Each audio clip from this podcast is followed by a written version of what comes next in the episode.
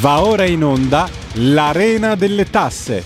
Le ultime novità fiscali spiegate a contribuenti e partite IVA. Conducono Antonio Gigliotti e Robert Lingard.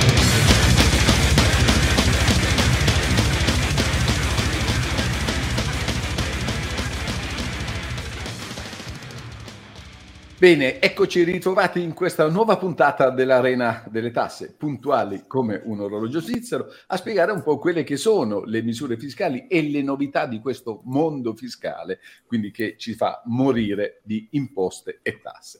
Come sempre con noi, alla nostra spalla, Robert Lingard, direttamente da Londra. Ciao Robert! Ciao, ciao Antonio, buongiorno, buongiorno a tutti. Londra tutto bene, vero? Qui a Londra tutto bene, c'è il sole, Ah, bene, eh? sì. anche qui in Italia. Eh? ottimo, allora, ottimo. Allora, Robert, facciamo una panoramica intanto di quello che sta accadendo a livello fiscale in Italia, però, eh?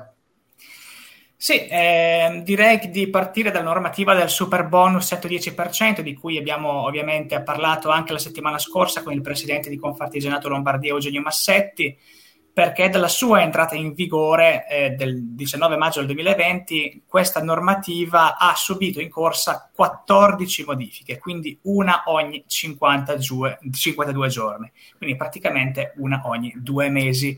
Un'incertezza particolarmente significativa, in modo particolare anche per chi vuole eh, programmare i lavori e gli investimenti. Una notizia significativa riguarda invece anche il gas, eh, di cui abbiamo anche eh, parlato nella prima eh, puntata di questa nuova rubrica per Radio Libertà, in modo particolare perché oggi noi andremo a affrontare quella che è la questione del, super, del bonus eh, da 200 euro ma eh, in relazione a una questione molto più eh, macroeconomica che microeconomica, perché eh, il bond da 200 euro è una questione microeconomica, a livello macro noi avevamo detto che sostanzialmente il conflitto eh, sarebbe stato eh, fiscalmente insostenibile da parte di tutti i paesi europei, in modo particolare dell'Europa, e così si è verificato con quelle che sono oggi delle posticipazioni eh, delle ritorsioni dell'Europa nei confronti del conflitto ucraino scaturito appunto in Ucraina per colpa dell'invasione russa.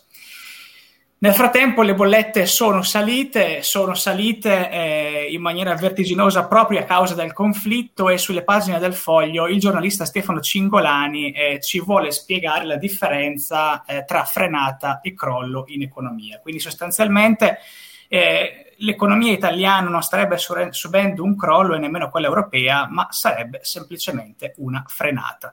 Tante belle parole che però andrebbero spiegate a chi tutti i giorni si alza per fare impresa. Nel frattempo si legge nel quotidiano Fiscal Focus con il DL aiuti arriva un credito d'imposta per gli autotrasportatori, ma si fa complicata la gestione del bonus 200 euro per gli agricoltori. Bene, proprio a proposito di eh, bonus, quindi caro Robert, quindi dei 200 euro, abbiamo con noi la consulente lavoro Alessia Noviello, che saluto e ringrazio per essere intervenuta, quindi grazie Alessia.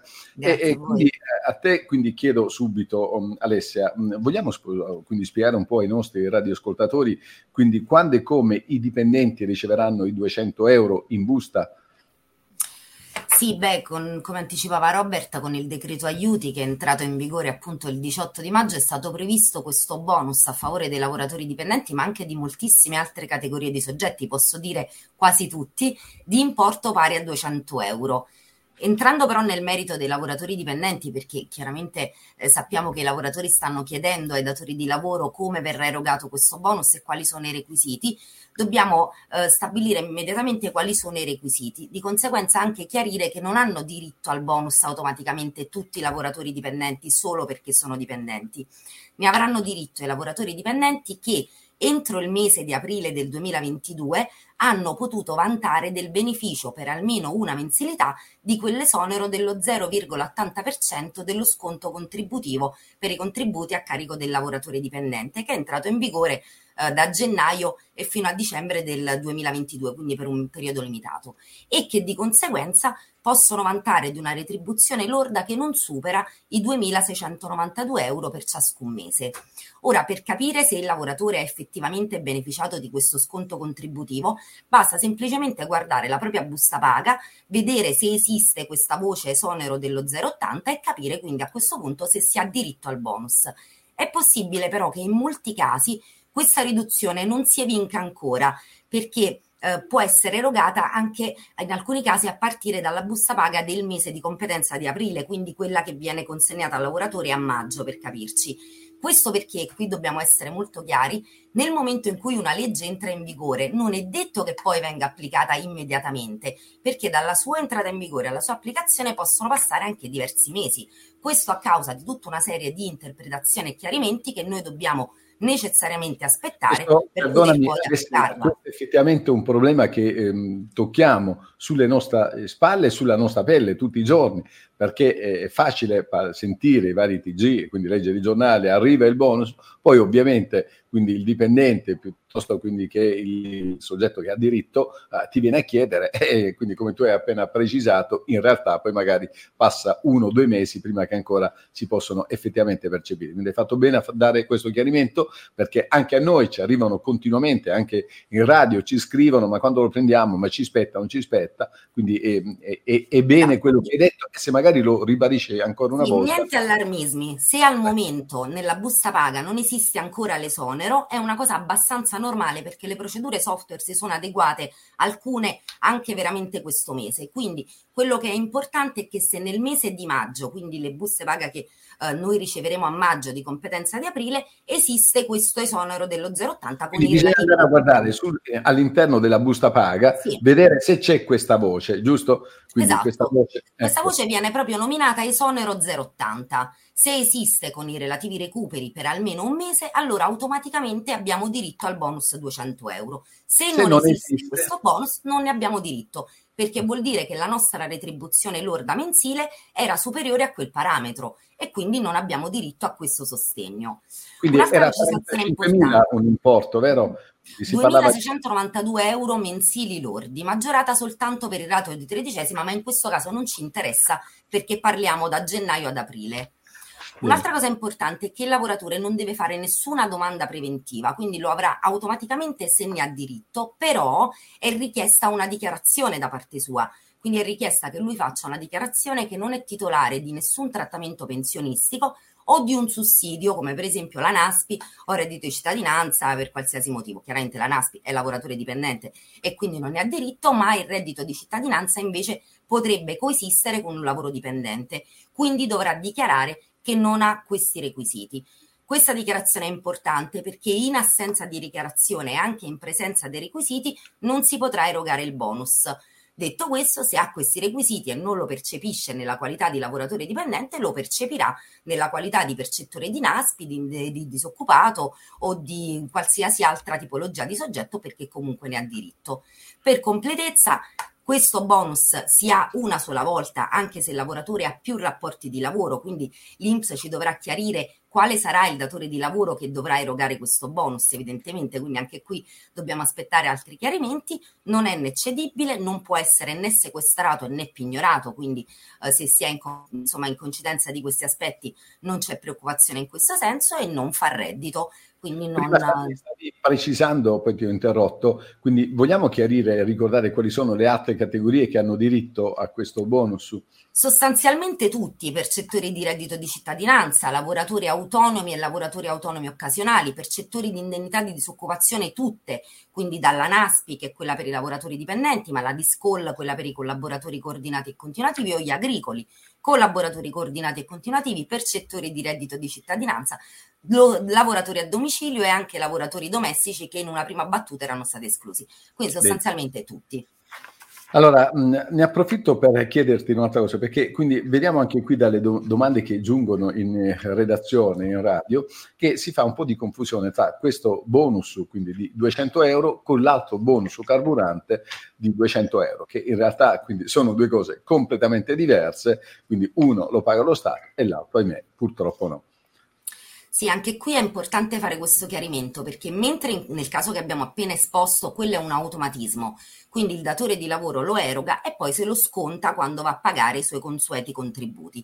In questo secondo caso invece il bonus carburante che è sempre di 200 euro ma è un altro bonus, il datore di lavoro è libero di decidere se lo vuole erogare o se non lo vuole erogare, ma anche e soprattutto perché questo bonus gli compete totalmente. È vero che Uh, su questo bonus non si pagheranno né i contributi né le tasse, ma i 200 euro fisicamente li pagherà il datore di lavoro, che potrà decidere se erogarli o meno al suo lavoratore dipendente. Poi, tra l'altro, Alessia, perdonami, quindi hai fatto bene a chiarirlo e io aggiungerei per rimarcare questa differenza che il bonus su 200 euro, quindi che eventualmente il datore di lavoro eroga al dipendente, poi quindi lo recupera, quindi in sostanza quindi lui fa una sorta di tesoriere, quindi li, li dà e poi li prende, no? Il esatto. bonus 200 euro invece carburante, hai fatto bene a dire che è il datore di lavoro che lo eroga se lo ritiene e in ogni caso è in capo e a carico del datore di lavoro, dell'azienda e non gli viene rimborsato da nessuno. Quindi sia ben chiaro perché anche qui ci sono arrivate diverse domande, quindi anche in redazione, sia in fiscal policy. Infatti in questo caso si parla impropriamente di bonus. Eh, appunto, è, un bonus. è un bonus per il dipendente, ma eh, per l'azienda è un vero e proprio costo. Eh. Quindi... È un benefit che il datore datore di lavoro, così come tutti gli altri benefit, può decidere di erogare in meno. Se decide di erogarlo, questo benefit si va ad aggiungere agli altri eventuali benefit. Se non decide di erogarlo, non succede niente e nessuno ne potrà vantare il diritto. Alessia, c'era un'altra domanda velocemente, quindi mi, noi sappiamo che c'è un altro limite no, dei 250 euro quindi annuali che possono anche eventualmente diventare 4,50 di bonus su carburante o eventualmente quindi i 200 si aggiungono ai 2,50 e possono essere di natura diversa? Allora, i 258 euro sono quelli della normativa fiscale dove il datore di lavoro può concedere la natura di qualsiasi benefit e non pagare tasse e contributi su questi importi erogati. Questi 200 euro sono solo per il bonus carburante, ma il datore di lavoro potrebbe aver già erogato buoni benzina che si vanno ad aggiungere. Benissimo, bene, molto molto chiara, quindi va benissimo così. Allora, intanto andiamo avanti, c'è con noi un nostro ospite, quindi un collega, un esperto di fisco che anche lui mangia e beve dalla mattina alla sera fisco, tasse e imposte, vedi come informa il nostro Andrea. E eh, quindi eh, a questo proposito noi tra i vari adempimenti, quindi noi abbiamo che il 30 di giugno abbiamo quella mazzata no? di quella autodichiarazione che non ci va proprio giù, quindi quella da fare entro il 30 di giugno, autodichiarazione aiuti di Stato, ma non è mica finita, perché quindi come ci spiega adesso Andrea, dal primo di luglio i piccoli, quelli che vengono considerati semplificati in termini di adempimenti, ahimè, quindi i cosiddetti forfettari, cambia la vita anche per i forfettari dal primo di luglio.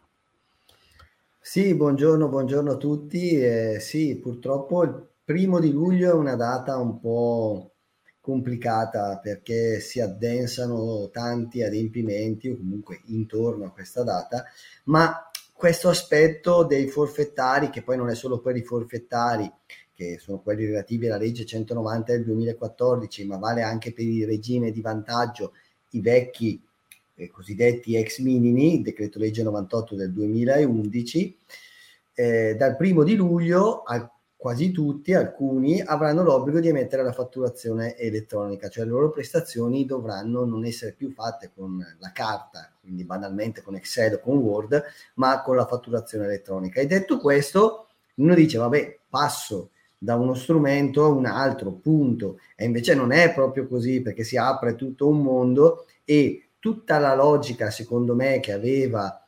Eh, che, su cui si basava l'architettura del forfettario o del regime dei minimi viene completamente stravolta perché viene quasi quasi ad assimilarsi molto a un altro contribuente, magari un semplificato, perché non è solo il fatto della fatturazione elettronica. Prima ovviamente il forfettario faceva le sue fatture con Excel, ci metteva la sua bella marca da bollo da 2 euro, le consegnava, le teneva ordinate in un faldone e aveva finito. E poi alla fine dell'anno faceva la dichiarazione dei reti. Adesso invece cosa dovrà fare? per esempio, dovrà iscriversi sul sito dell'Agenzia delle Entrate per? Per la conservazione fattu- delle fatture elettroniche, un adempimento che prima non aveva. Quindi è giusto che lo faccia in modo tale che le fatture vengano salvate dall'Agenzia delle Entrate.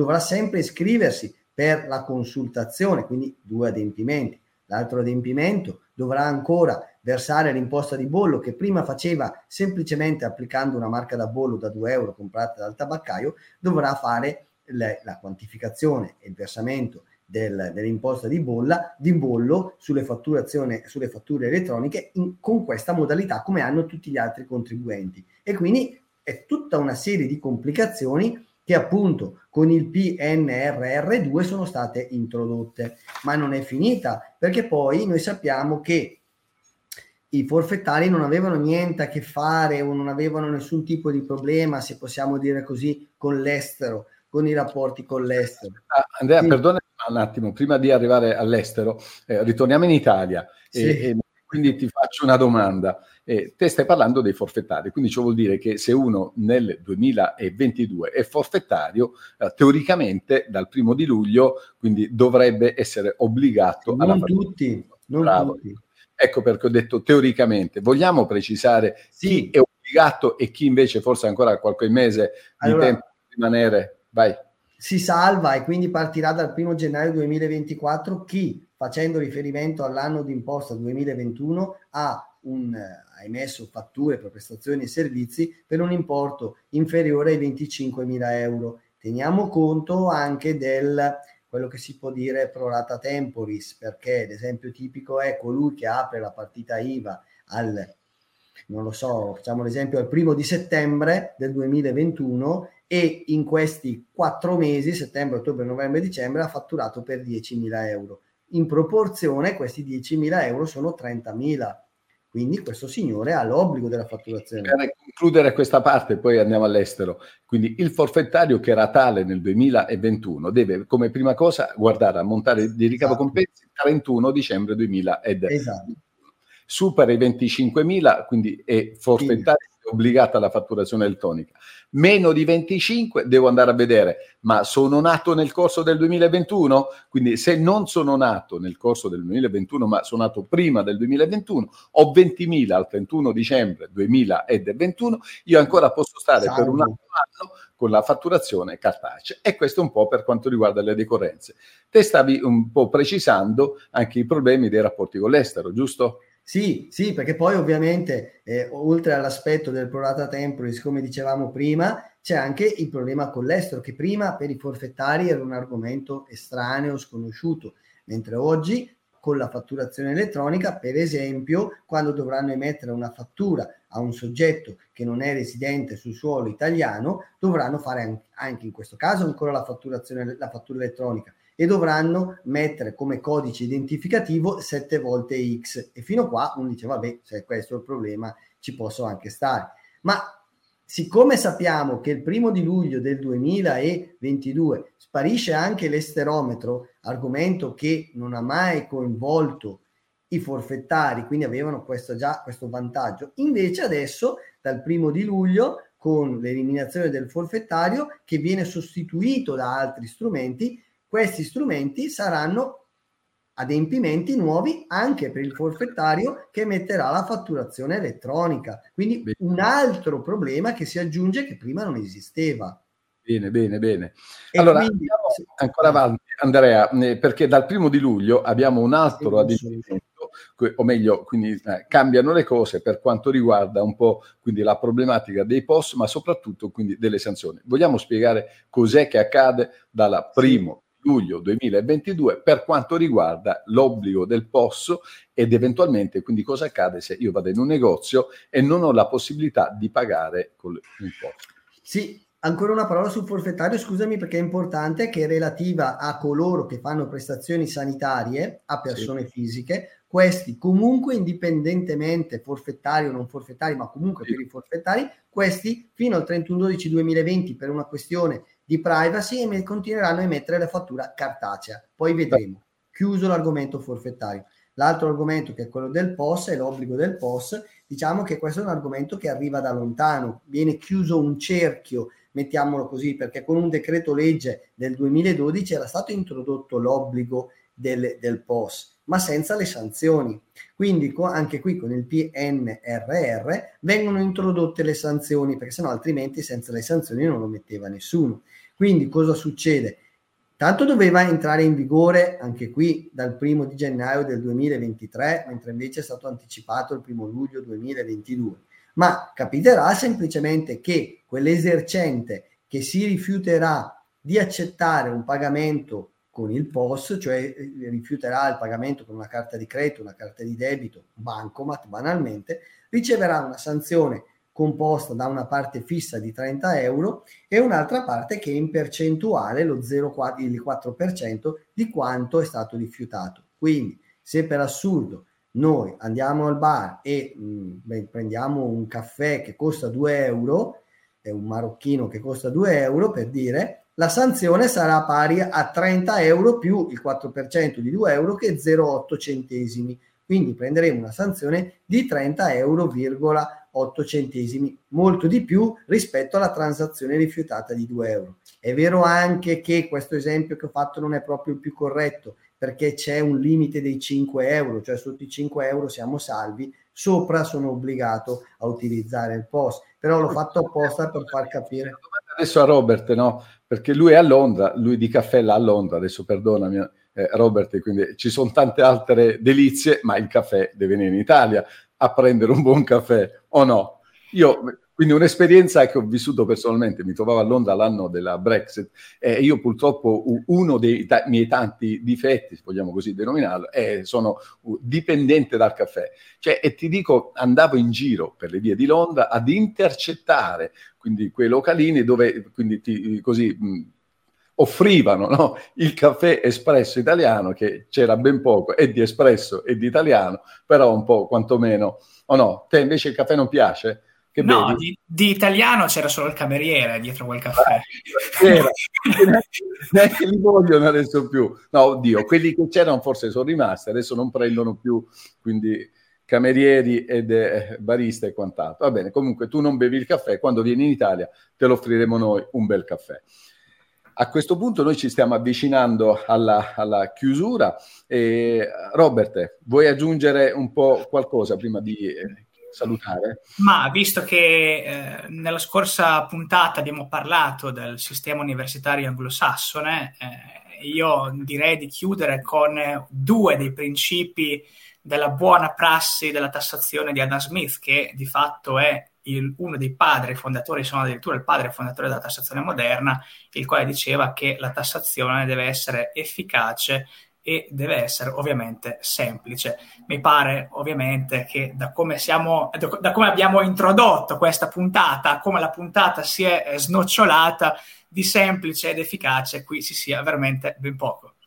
Assolutamente sì, fra l'altro quindi hai un po' due, due cavie, quindi qui in collegamento, quindi Alessia in parte, ma eh, con loro non è diversa la vita come consulente lavoro, ma quindi chi mastica fisco, chi mangia e beve fisco dalla mattina alla sera, tutti i giorni della settimana, tutti i mesi dell'anno, beh, effettivamente è una situazione disperata. Vedi, e, e la cosa che a me un po' mh, a volte fa anche arrabbiare, no? È che mh, cioè, non si vuol capire che non è soltanto un problema di elevata tassazione, purtroppo, ahimè, in Italia, che è diventata insostenibile, ma è la complessità, la burocrazia, quindi che imperversa diversa e non è servito neanche quindi il Covid, perché si diceva che dopo il Covid tutti più buoni, tutti più bravi. Beh, quindi la mare delusione è che nessuno è diventato più buono dopo il Covid, né le tasse quindi sono diminuite, né la complicazione e la, quindi praticamente è, è stata semplificata. Tutti utilizzano quindi questa parola semplificazione, ma nei fatti è sempre una non semplificazione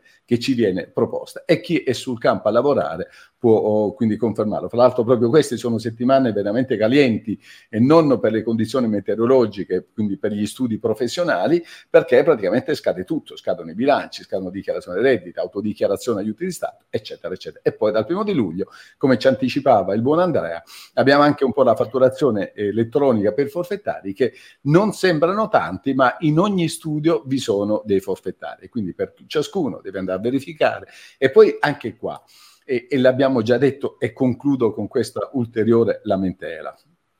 Va bene, noi sapevamo quindi che la fatturazione elettronica doveva partire, quindi anche per i forfettari, ma non abbiamo capito il senso, come, così come no, non riusciamo a comprendere la logica e il senso in tantissime situazioni, anche in questa circostanza, il perché farlo durante l'anno al primo di luglio, quando lo si poteva fare al primo gennaio 2023, oppure se si doveva fare lo avremmo fatto volentieri primo gennaio 2022, ci preparavamo prima. Ma quindi queste ormai sono parole che possiamo fare unicamente nella arena delle tasse. A questo punto non ci rimane che salutare tutti coloro che ci hanno seguito, tantissimi anche oggi, quindi ringrazio il mio amico Robert direttamente da Londra, poi invece torniamo in Italia, eh, andiamo a Brescia, abbiamo quindi il nostro amico, collega ed fiscalista Andrea Piatti, l'esperta di consulenti del lavoro, quindi la nostra amica, quindi Alessia Novello. Ciao a tutti e noi poiché è venerdì, quindi salutiamo tutti voi, vi auguriamo un buon fine settimana e noi ci vediamo prossimo mercoledì ore 17.30, l'Arena delle Tasse. Ciao. Ciao. Avete ascoltato l'Arena delle Tasse